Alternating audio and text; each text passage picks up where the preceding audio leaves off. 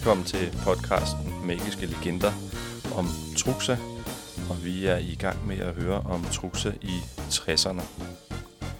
Den urimelige forlystelseskat blev afskaffet 31. december 1964 af Truxa og daværende finansminister Paul Hansen. I loven stod der, at cirkusartister, gøjlere, jonglører, tryllekunstnere og taskenspillere skulle beskattes med 40% af billetentréen.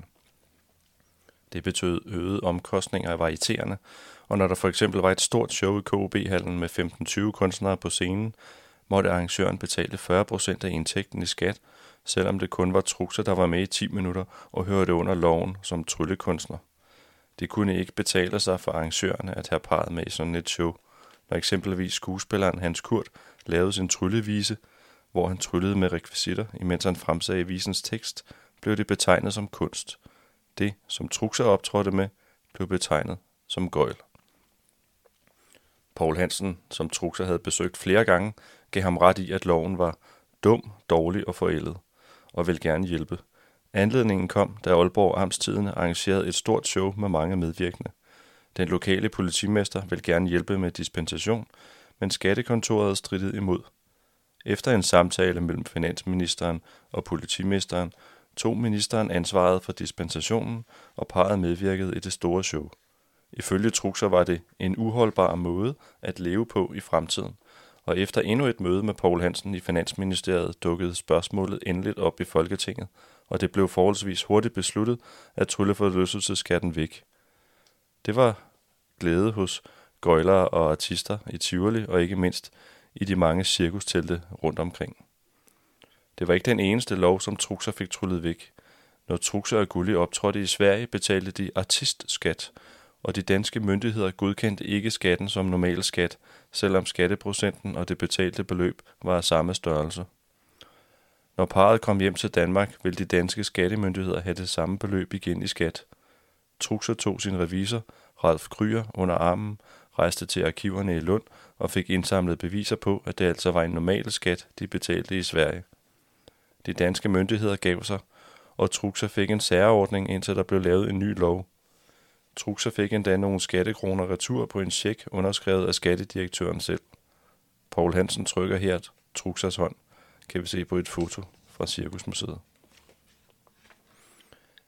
I 1965 medvirkede Truxa i Cirkusrevyen på Dyrehavsbakken i Klampenborg. Det var det år, hvor Margrethe Viby spillede den jazzende husmor og sang Før vi fik bil, på scenen var også Willy Ratnov, Ole Søltoft, Marie-Louise Konig, Lis Adelvart, Lille Broberg, Buster Larsen, Christian Arhoff, Edward Collins, Alan Burns, Rodney Harvey og Lotte Olsen. Truxer var også en velgørenhedens mand. Lions Club var en af hans mærkesager. Lions Club donerer penge til humanitære formål, international og i nærområder.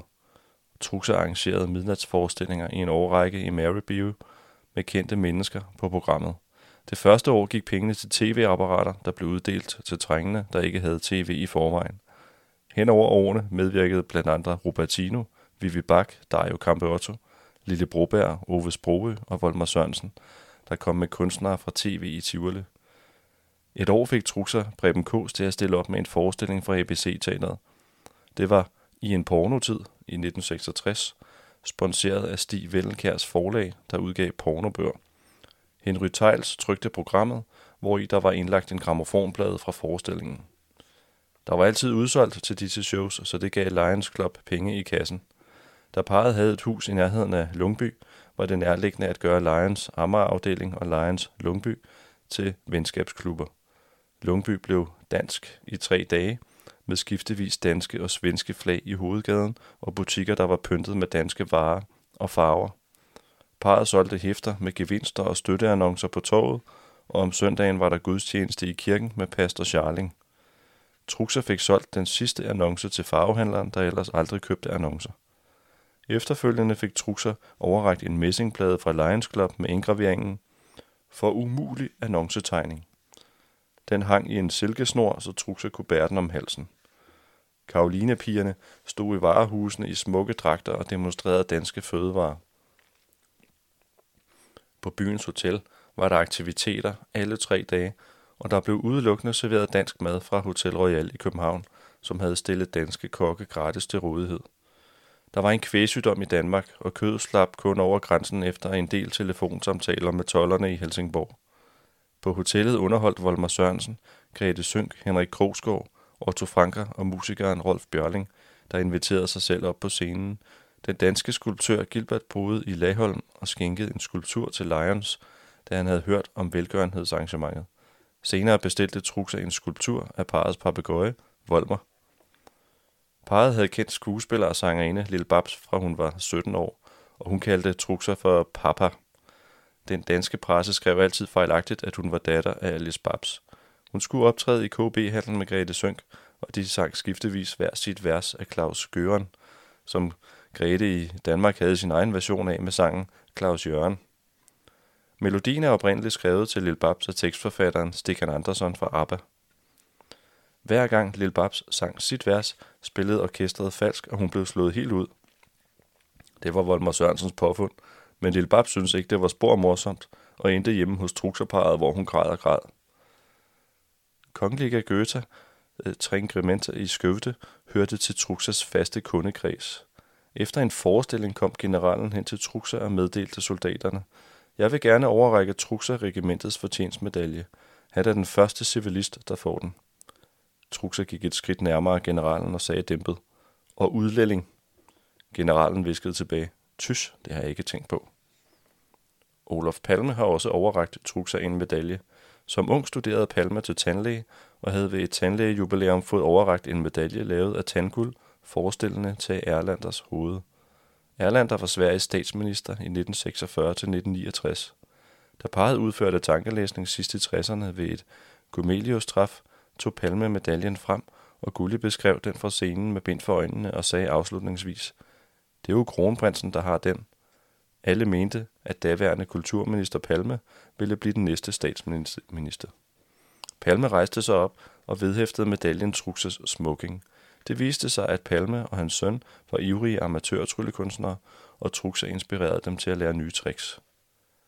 Sidst i 60'erne var parret gennemsnitligt en dag i hver by, og levede halvdelen af deres liv i Volvoen, som de kørte op til 60.000 km i årligt. Og her kan vi se et foto, der er udlånt fra Cirkusmuseet, hvor Truxa står med en grøn Volvo. Og Truxa sagde ofte, jeg er ikke artist, jeg er chauffør.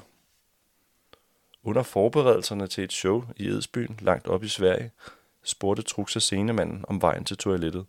Manden pegede på en dør. Truxa åbnede døren og opdagede til sin skræk, at han trådte ud i det fri, ned ad en skråning, der førte ned til en bæk. Inden han mistede balancen, fandt han det lille das på den afsats, han befandt sig på. Området bag scenen stod på pæle, og til den ene side var toilettet.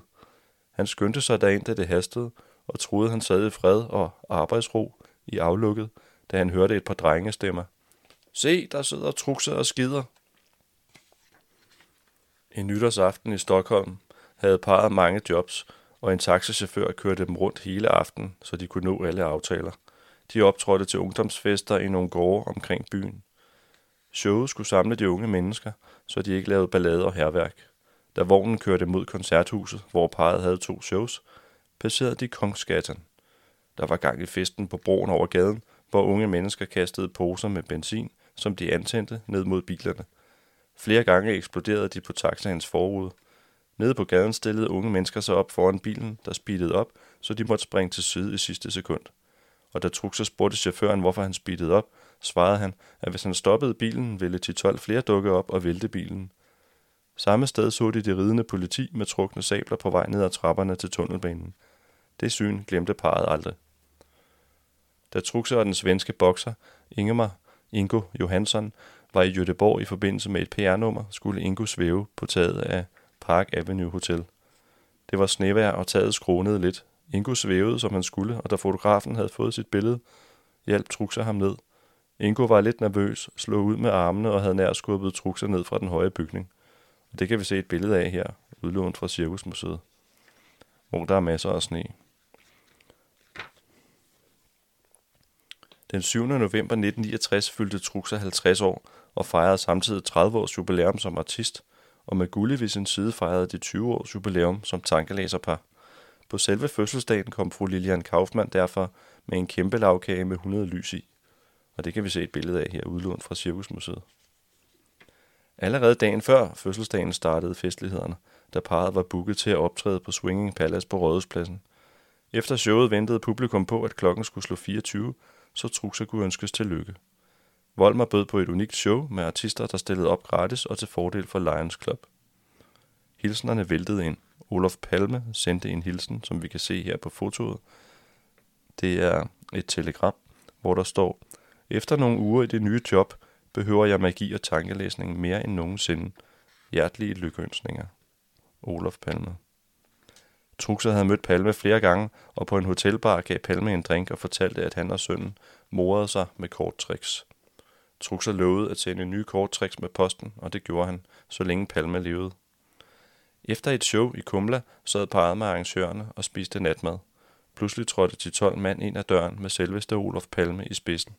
Efter noget tid sagde en af arrangørerne ved Truxers bord, at nu var han kendt af Palme så godt, som de skriver i aviserne, kunne han så ikke gå hen og hilse på ham. Truxer ville ikke trænge sig på og sagde, at hvis Palme ville hilse, så kom han selv.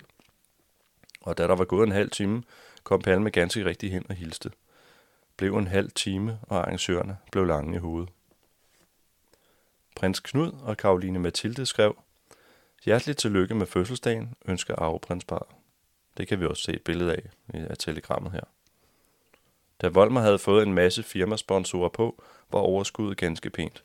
På programmet var blandt andet skuespillerne Lille Broberg, Grete Sønk, Buster Larsen og Johan Thiersen som Pjerrot, samt musikalske indslag fra sangeren Bjørn Tidemand, violinisten Vandy Torik og gruppen Blue Boys.